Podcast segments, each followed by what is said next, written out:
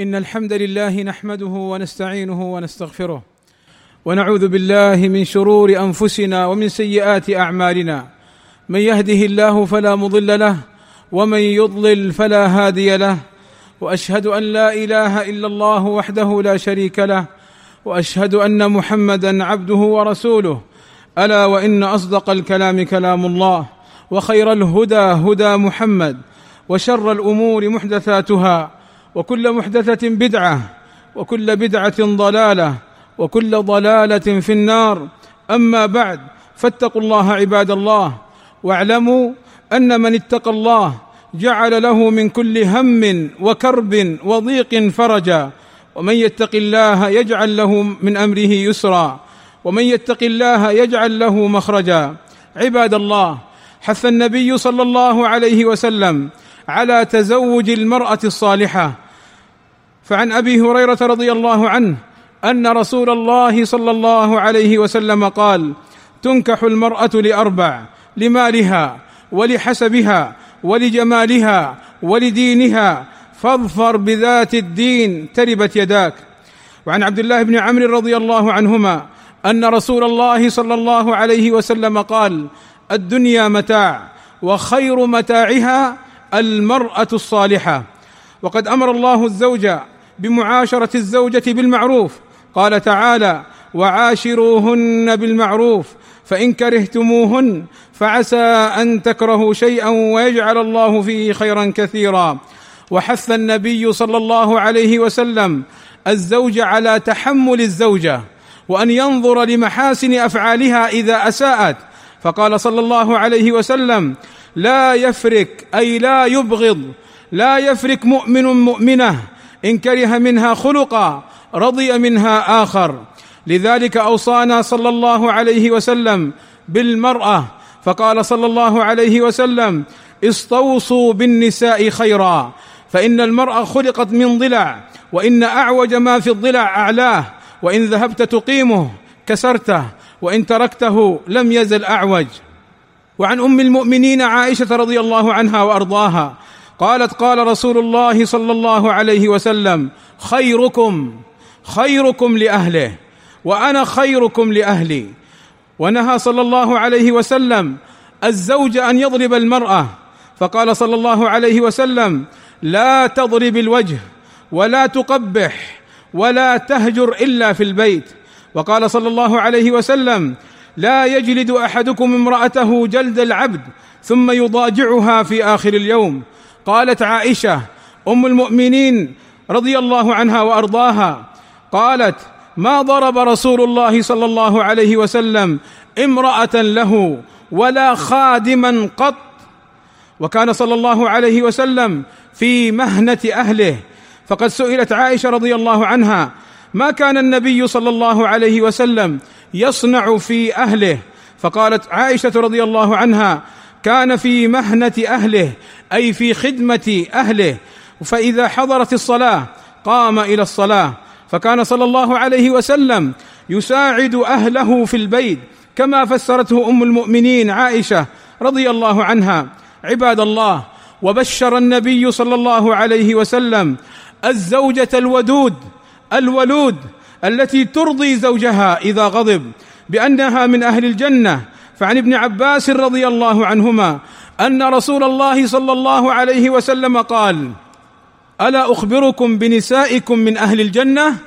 الودود المتحببه إلى زوجها العؤود على زوجها أي التي تعود إلى زوجها ولا تهجره التي إذا آذت أو أوذيت يعني إذا أغضبت زوجها أو أغضبها زوجها جاءت حتى تأخذ بيد زوجها ثم تقول والله لا أذوق غمضا حتى ترضى فما أحرى بالمرأة المسلمة أن تهتم بزوجها ولا تغضبه وأن تصالحه وأن تستجيب له. ولتحذر المؤمنة من إغضاب زوجها قال صلى الله عليه وسلم إذا دعا الرجل امرأته إلى فراشه فلم تأته فبات غضبان عليها لعنتها الملائكة حتى تصبح وفي رواية حتى ترجع وفي أخرى حتى يرضى عنها وكلها صحيحة. قال صلى الله عليه وسلم ثلاثة لا تجاوز صلاتهم آذانهم منهم امرأة باتت وزوجها عليها ساخط. وقال صلى الله عليه وسلم والذي نفسي بيده لا تؤدي المرأة حق ربها حتى تؤدي حق زوجها ولو سألها نفسها وهي على قتب لم تمنعه من نفسها. وقال صلى الله عليه وسلم لا تؤذي امرأة زوجها في الدنيا إلا قالت زوجته من من الحور العين لا تؤذيه قاتلك الله فإنما هو عندك دخيل أي ضيف ونزيل يوشك أن يفارقك إلينا. وقال صلى الله عليه وسلم رأيت النار فلم أرك اليوم منظرا قط ورأيت أكثر أهلها النساء. قالوا بما يا رسول الله؟ فقال صلى الله عليه وسلم بكفرهن. قيل بكفرهن بالله. قال صلى الله عليه وسلم يكفرن العشير ويكفرن الإحسان. لو أحسنت إلى إحداهن الدهر ثم رأت منك شيئا أي أغضبها قالت والله ما رأيت منك خيرا قط. أسأل الله أن يوفقني وإياكم لما يحبه ويرضاه وأن يغفر لنا الذنوب والآثام. إنه سميع مجيب الدعاء. الحمد لله رب العالمين والصلاة والسلام على المبعوث رحمة للعالمين وعلى آله وصحبه أجمعين. أما بعد فلما كانت تلك الأحاديث بتلك المنزلة كان الزوج بالنسبة للزوجة بمنزلة عظيمة. فعن حسين بن محصن قال انطلقت عمتي إلى رسول الله صلى الله عليه وسلم تسأله حاجة فقضى حاجتها ثم قال لها صلى الله عليه وسلم أذات زوج؟ فقالت نعم. فقال صلى الله عليه وسلم فأين أنت منه؟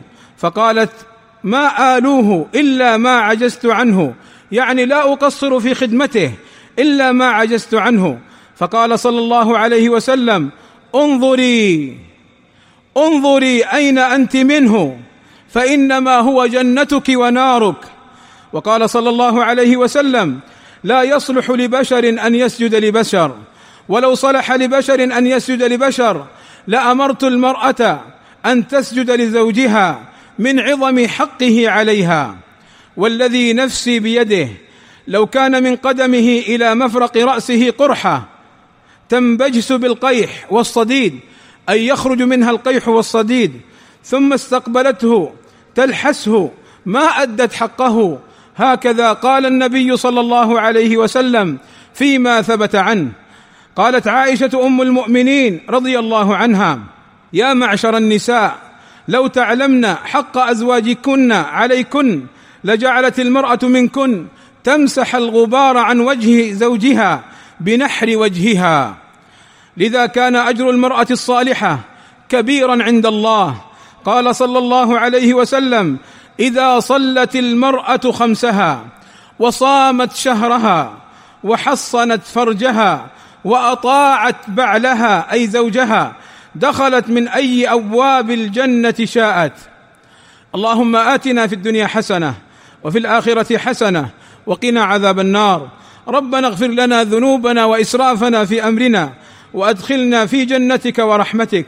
اللهم أصلح أحوالنا وأبناءنا وأهالينا ووفقهم لكل خير. اللهم وفقنا لما تحبه وترضاه وأعنا على شكرك وذكرك وحسن عبادتك. وصلى الله وسلم على نبينا محمد وعلى آله وصحبه أجمعين. والحمد لله رب العالمين.